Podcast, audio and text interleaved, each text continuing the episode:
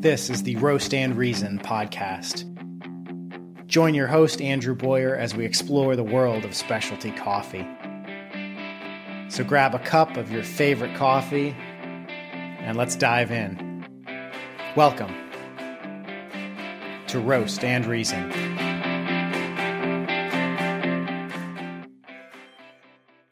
Hello and happy 2019, everybody.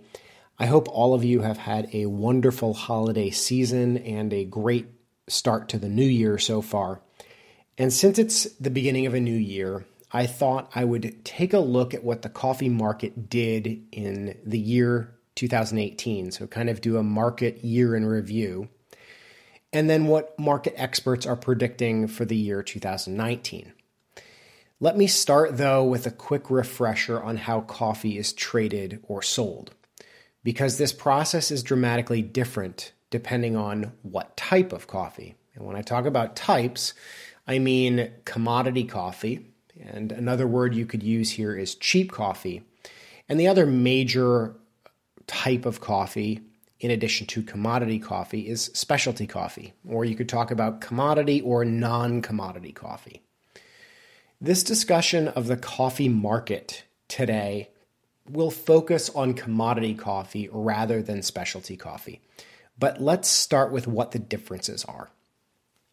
And broadly, if you take a step back, when you talk about a commodity, something like commodity coffee or gold or gas or electricity, from an economic standpoint, the only thing that matters is price meaning the only thing that really matters between the gasoline sold at the gas stations located across the street from each other is the price.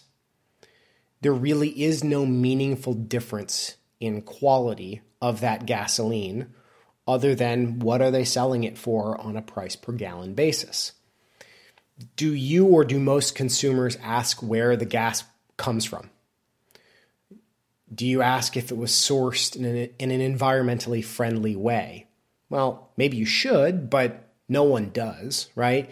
If you can buy gas for $2.50 a gallon, why in the world would you pay $3 a gallon? There's no meaningful difference between those two gallons of gasoline other than the price. Do you ask how many American jobs it created? No. All you really care about with gasoline or with a commodity is how cheap can I buy that for? Once things become differentiated from each other based on something other than price, they are no longer considered a commodity. For example, grass fed beef is different from large factory farmed beef, not because it's cheaper. In fact, it's more expensive there, but the differentiation is how that cattle was sourced and treated, and the fact that it was grass fed and probably pasture raised, so on and so forth. So it's something other than price. Another example are brands. So brands are classic anti commodities. The iPhone is not the cheapest smartphone. Nike sneakers are not the cheapest sneakers. But you and multiple other consumers buy them because of the names and the reputation of the brands Apple and Nike, or because of some intrinsic value that you place on that product, that iPhone, other than price. So let's get back to coffee. There really are two separate coffee markets. There's the commodity coffee market and the non commodity or specialty coffee market. Commodity coffee makes up a very large percentage of the coffee grown and produced throughout the world. It is cheap, relatively low quality, and, like any other commodity, only differentiated based on price. So, what we're talking about here with commodity coffee is really the coffee that goes into instant coffee mixes or large mass produced coffee brands, things like Folgers or Maxwell House. We're not even really talking about Starbucks or any of the other big quote unquote specialty coffee brands. And we're certainly not talking about true specialty coffee. Specialty coffee plays by a whole different set of rules. Price is not the only thing that matters here. With specialty coffee, the end consumer cares about other things, like the origin, meaning the country that it came from, or the growing region, or the co op, or even the specific farm where that coffee was grown. The processing technique used for coffee, the elevation, the roasting technique, etc. All of those things matter in addition to price. And because all of those other factors matter, the producer or the coffee grower isn't solely focused on selling his coffee based on price. He's offering you something else. And because of those because those other factors matter, some specialty coffees can sell for very large multiples of the spot price or the C price or the commodity price of coffee. So now that we've talked a little bit about the differences between those two markets, the commodity coffee market and the specialty coffee market, let's examine the commodity coffee market a bit more, and then we'll go into the 2018 market year review and also talk about what market experts are predicting for the upcoming year. And the first part of this is going to basically be a word for word review of what I've already talked about in a prior podcast episode that actually aired about a year ago now. But it's a good review and kind of sets the stage for what we're talking about here. And that is like actually how is commodity coffee traded? So, coffee is one of many commodities that is traded on the Intercontinental Exchange in New York City.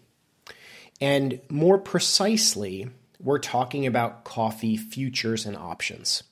This isn't a farmer's market. You don't have coffee growers walking into this market with bags of coffee or farmers wa- walking in with their cattle um, or oil miners rolling barrels of oil in.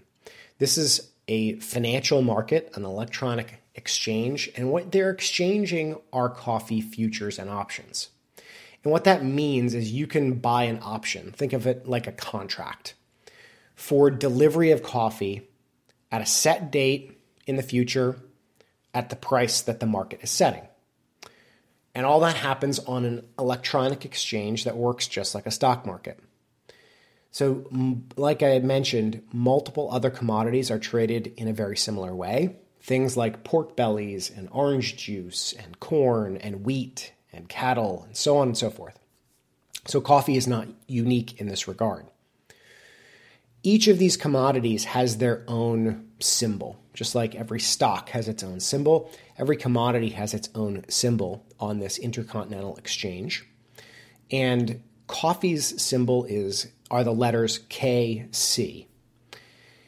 But the commodity price is often referred to as the C price of coffee. And it's commonly quoted in cents per pound in, in US uh, currency. The size of the futures contract is standard. So one futures contract entitles you to 37,500 pounds of coffee, and the delivery dates are standard. So the delivery occurs on March, May, June, September, and December. What all of this means is that if you wanted to purchase 37,500 pounds of commodity grade coffee, you could do so on this exchange. But basically, no one does. Very, very few people actually buy coffee this way. Like I mentioned, this is not a farmer's market. This is not a market at all. It's a financial market, right? So, really, this is just a financial derivative market where the people buying and selling coffee are financial traders. They're not looking to necessarily buy coffee, they're looking to profit on the ups and downs of the price of coffee. But even though not many people actually buy coffee this way, the C price or the commodity price of coffee on this exchange does set the global commodity price of coffee, which is basically the absolute minimum that a coffee producer would accept for the coffee. So, even though very little coffee is actually changed hands in this way, it is meaningful. It's meaningful for these coffee growers and producers as kind of the floor price that they could get for their coffee. When I initially discussed some of this stuff It was in an episode that aired in January 2018, so about a full year ago now. And at that time, the price of coffee futures was $1.24 a pound. Again, that's in US currency, so one American dollar and 24 cents a pound.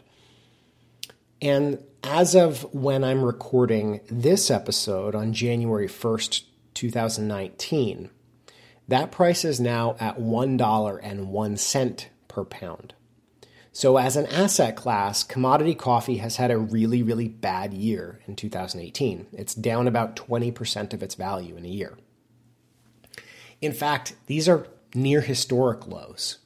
Commodity coffee has not seen prices this low since 2006. So, this is a pretty bad market right now.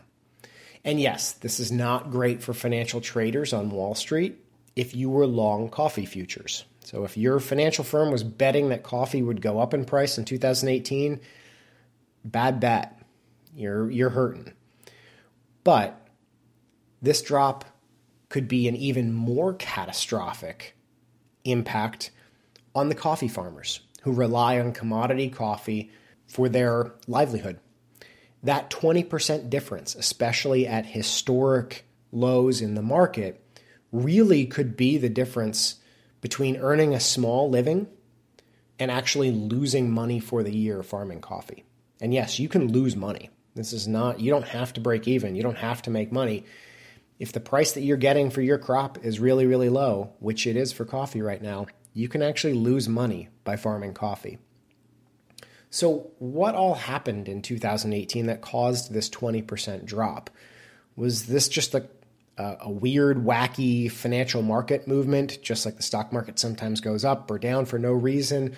Or was there some actual changes that happened in the coffee market? And it turns out it, it was the latter. So this wasn't some weird, wacky financial market fluctuation. There have been a few major developments in the coffee market that have led to increased supply. What were they?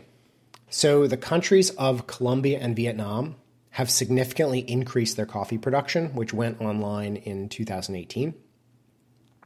There have also been some fairly significant and good research and scientific improvements in coffee growing techniques, in the types of Arabica coffee tree. So, more research on what types of Arabica coffee grow and remember, there are all sorts of varieties of Arabica coffee. Some of them grow better in different climates. So, all sorts of research on that, all sorts of new breeding of new types that are pest resistant and disease resistant and more productive, meaning a single tree produces more coffee than it used to, and significant new research and development into the fertilizers used by some coffee farmers. So, all of these have added up to increase coffee production and supply. And this is true throughout the world. Basically, in every coffee growing region, these new developments are having an impact. Add all of this together with the fact that basically the entire coffee growing world saw near perfect weather during the 2018 growing season, and you've got basically the perfect storm. It's pretty easy to see why commodity coffee market is flooded with coffee right now. The estimated global coffee output for the 2018 growing season is at a record of 174.5 million bags of coffee. And that doesn't mean much without a point of reference. So, what was it a year ago? It was 16 million bags lower. So, in 2018, coffee producers worldwide produced 16 million bags of coffee more than they did a year ago. And that's not like a one pound bag, right? Like we're talking production size pound, produ- production size bags of coffee. So, what does all of this mean for you as an individual coffee consumer? Probably not much, to be honest. Uh, first, since you're listening to this, you're listening to a, a podcast on coffee, specifically specialty coffee, So, odds are you're not someone who's drinking a lot of commodity coffee. And as I mentioned, the specialty coffee market plays by a whole different set of rules than the commodity coffee market. Second, it's really unlikely that large commodity coffee companies are going to pass on cheaper prices of coffee to you as a consumer. Think about it.